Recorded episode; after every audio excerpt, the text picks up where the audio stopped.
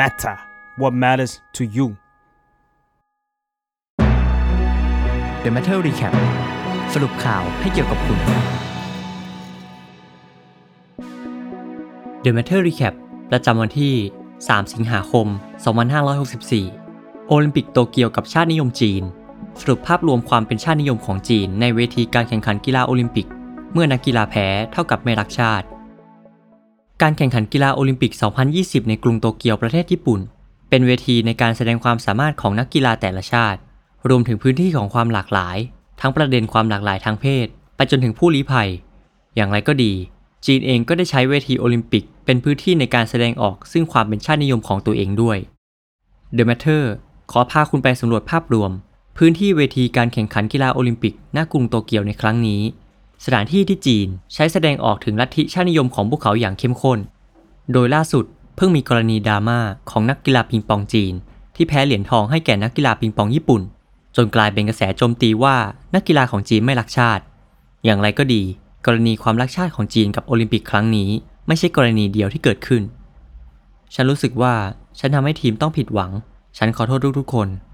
หลิวชื่อหวนโค้งคำนับขอโทษ พร้อมหลังน้ำตาเอ่อนอง หลังจากที่เธอและคู่หูนักปิงปอง แพ้เหรียญทองสำคัญนี้ ไปให้แก่ทีมนักกีฬาของญี่ปุ่น คนทั้งประเทศรอคอยถึงการแข่งขันรอบสุดท้ายนี้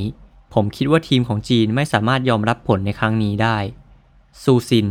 นักกีฬาในทีมอีกคนกล่าว ความพ่ายแพ้ของหลิวและซู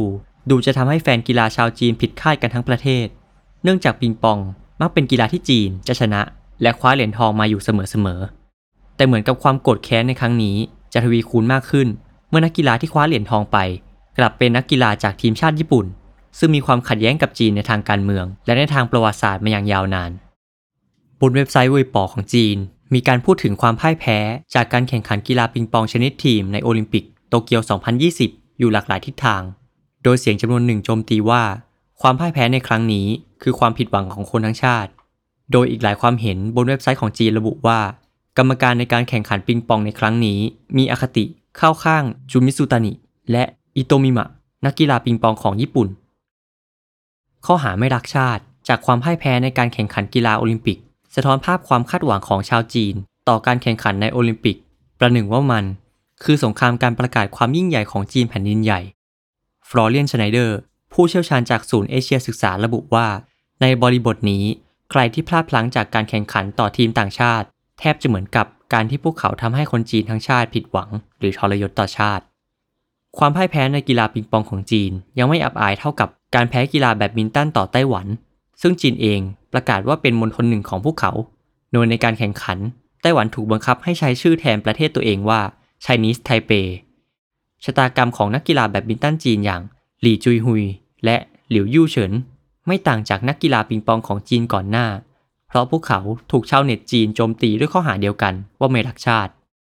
พวกนายไม่ได้แหกตาดูเลยเหรอ พวกนายไม่ได้ทุ่มเทอะไรเลยเฮงซวยจริง ๆ ความเห็นหนึ่งของชาวจีนในเวยป๋อตำหนินักกีฬาแบดมินตันทั้งสอง หลังพ่ายแพ้และพลาดโอกาสในการคว้าเหรียญทอง จากทีมนักกีฬาของไต้หวันไป ทั้งนี้จีนแผ่นดินใหญ่กลายเป็นทีมชาติที่ส่งนักกีฬาเข้าแข่งขันแทนไต้หวันในฐานะประเทศจีน ในช่วงทศวรรษที่ 1970 หลังจีนอ้างความชอบธรรม ในการเป็นผู้ถือครองอำนาจบนแผ่นดินใหญ่ได้ กรณีดราม่ายังไม่จบแค่นี้ เพราะมันยังลามไปถึงแบรนด์สินค้าด้วย คุณอาจจะยังพอจำกันได้ ถึงการแบนสินค้าตะวันตกอย่างไนกี้แบรนด์เสื้อผ้าแฟชั่นกีฬาที่เคยถูกชาวจีนแบน เนื่องจากไนกี้ออกมาประกาศแบนการใช้ฝ้ายจากมณฑลซินเจียง ซึ่งมีการบังคับใช้แรงงานทาสชาวมุสลิมอุยกู ชาวจีนถึงกับนำรองเท้าไนกี้มาเผา เพื่อแสดงความไม่พอใจ และเรื่องราวเหล่านี้ส่งผลมาสู่หยางเฉียน นักกีฬาแม่นปืนหญิงชาวจีน ที่เธอดันมีภาพในอดีต ขณะใส่รองเท้าของไนกี้หยางจึงโดนหางเลขไปด้วย ในฐานะที่เธอเป็นนักกีฬาจีนทำไมเธอถึงต้องมีรองเท้าไนกี้ด้วยล่ะ เธอไม่ควรจะเป็นผู้ออกมานำการแบนไนกี้เสียเองหรอกหรือหนึ่งความเห็นในภาพเก่าของหยาง บนเว็บไซต์เวยป๋อระบุ โดยล่าสุดหยางได้ลบรูปภาพดังกล่าวออกไปแล้ว ยังไม่นับรวมถึงหวางลู่เยา ที่เธอพลาดแพ้การแข่งขันยิงปืนในรอบสุดท้าย โดยหวางถูกชาวเน็ตจีนตำหนิว่า เราไม่ได้ส่งเธอไปโอลิมปิก เพื่อไปเป็นตัวแทนความอ่อนแอของประเทศนะ แต่ไม่ใช่ว่าจีนจะแพ้เหรียญทองอย่างเดียว เพราะตอนนี้พวกเขาอยู่ในประเทศอันดับต้นๆที่ถือครองเหรียญมากที่สุดจำนวนไม่น้อยเป็นเหรียญทอง และสองเหรียญในนั้น คือเหรียญจากนักกีฬาปั่นจักรยาน เปาชันจู และจงเทียนชื่อ พวกเขาทั้งสองคือรับเหรียญทองภายใต้ชุดกีฬาทีมชาติจีน อย่างไรก็ดี เปาและจง ติดเข็มกลัดที่มีรูปเหมาเจ๋อตุง อดีตผู้นำคอมมิวนิสต์ของจีน และมันกลายเป็นประเด็นที่จีนถูกวิพากษ์วิจารณ์ไปทั่วโลก ข้อวิจารณ์ดังกล่าวของชาวโลก เกิดขึ้นจากการที่คณะกรรมการโอลิมปิกสากล ได้ออกกฎว่า นักกีฬาห้ามนำสัญลักษณ์ใดๆในทางการเมือง ออกมาแสดงบนเวทีการแข่งขันโอลิมปิกเด็ดขาด และดูเหมือนว่าเข็มกลัดรูปเหมาเจ๋อตุง จะเป็นสัญลักษณ์ทางการเมืองโดยตรงของจีน ทั้งนี้ จะต้องมีการสืบสวนจากทางคณะกรรมการโอลิมปิกสากลต่อไป การแสดงออกทางการเมืองและชาตินิยมของจีนยังไม่หยุดเพียงเท่านี้ เพราะในการแข่งขันกีฬายิมนาสติกหญิง ถางซีจิง ได้เลือกเพลงประกอบการแสดงยิมนาสติกของเธอ ที่แสดงออกถึงลัทธิชาตินิยม โดยเธอได้นำเพลงจากภาพยนตร์ My People My Country ซึ่งเป็นภาพยนตร์ที่สร้างขึ้นในโอกาสครบรอบ 70 ปี การก่อตั้งสาธารณรัฐประชาชนจีน รวมถึงเพลง เจียวเอ๋อ งประกอบภาพยนตร์เลสโซกัมที่มีเนื้อเรื่องเกี่ยวกับการต่อต้านการลุกลามของจีนจากกองทัพญี่ปุ่นเมื่อช่วงสงครามโลก ซึ่งปัจจุบันนี้เอง ญี่ปุ่นก็กำลังเป็นเจ้าภาพ จัดการแข่งขันกีฬาโอลิมปิก 2020 ที่มีจีนเข้าร่วมแข่งขัน ลัทธิชาตินิยมของจีนพุ่งขึ้นสูงอย่างมาก เนื่องจากในปีนี้เป็นช่วงเวลาของการครบรอบร้อยปีพรรคคอมมิวนิสต์จีน เมื่อวันที่ 1 กรกฎาคมที่ผ่านมา ทั้งนี้สีจิ้นผิง ประธานาธิบดีจีน ได้ประกาศกลางงานเฉลิมฉลองว่า จีนจะไม่ถูกต่างชาติรังแกอีกต่อไป ทั้งนี้จีนเริ่มมีบทบาทมากขึ้นในเวทีโลก โดยเฉพาะเรื่องบทบาทด้านการพัฒนาที่พวกเขาเริ่มรุดหน้ามากขึ้นเรื่อยๆสำหรับพวกเขาตารางเหรียญโอลิมปิก คือตัวจับพลกำลังและอำนาจของชาติจีน แบบเวลาต่อเวลา ซึ่งเป็นเครื่องเสริมเกียรติภูมิของชนชาติจีนชไนเดอร์ให้ความเห็นเสริมถึงลัทธิชาตินิยมจีนในโอลิมปิกครั้งนี้ โดยเฉพาะการแข่งขันประจำปี 2020 ที่ดันจัดขึ้นในโตเกียว เมืองหลวงของญี่ปุ่น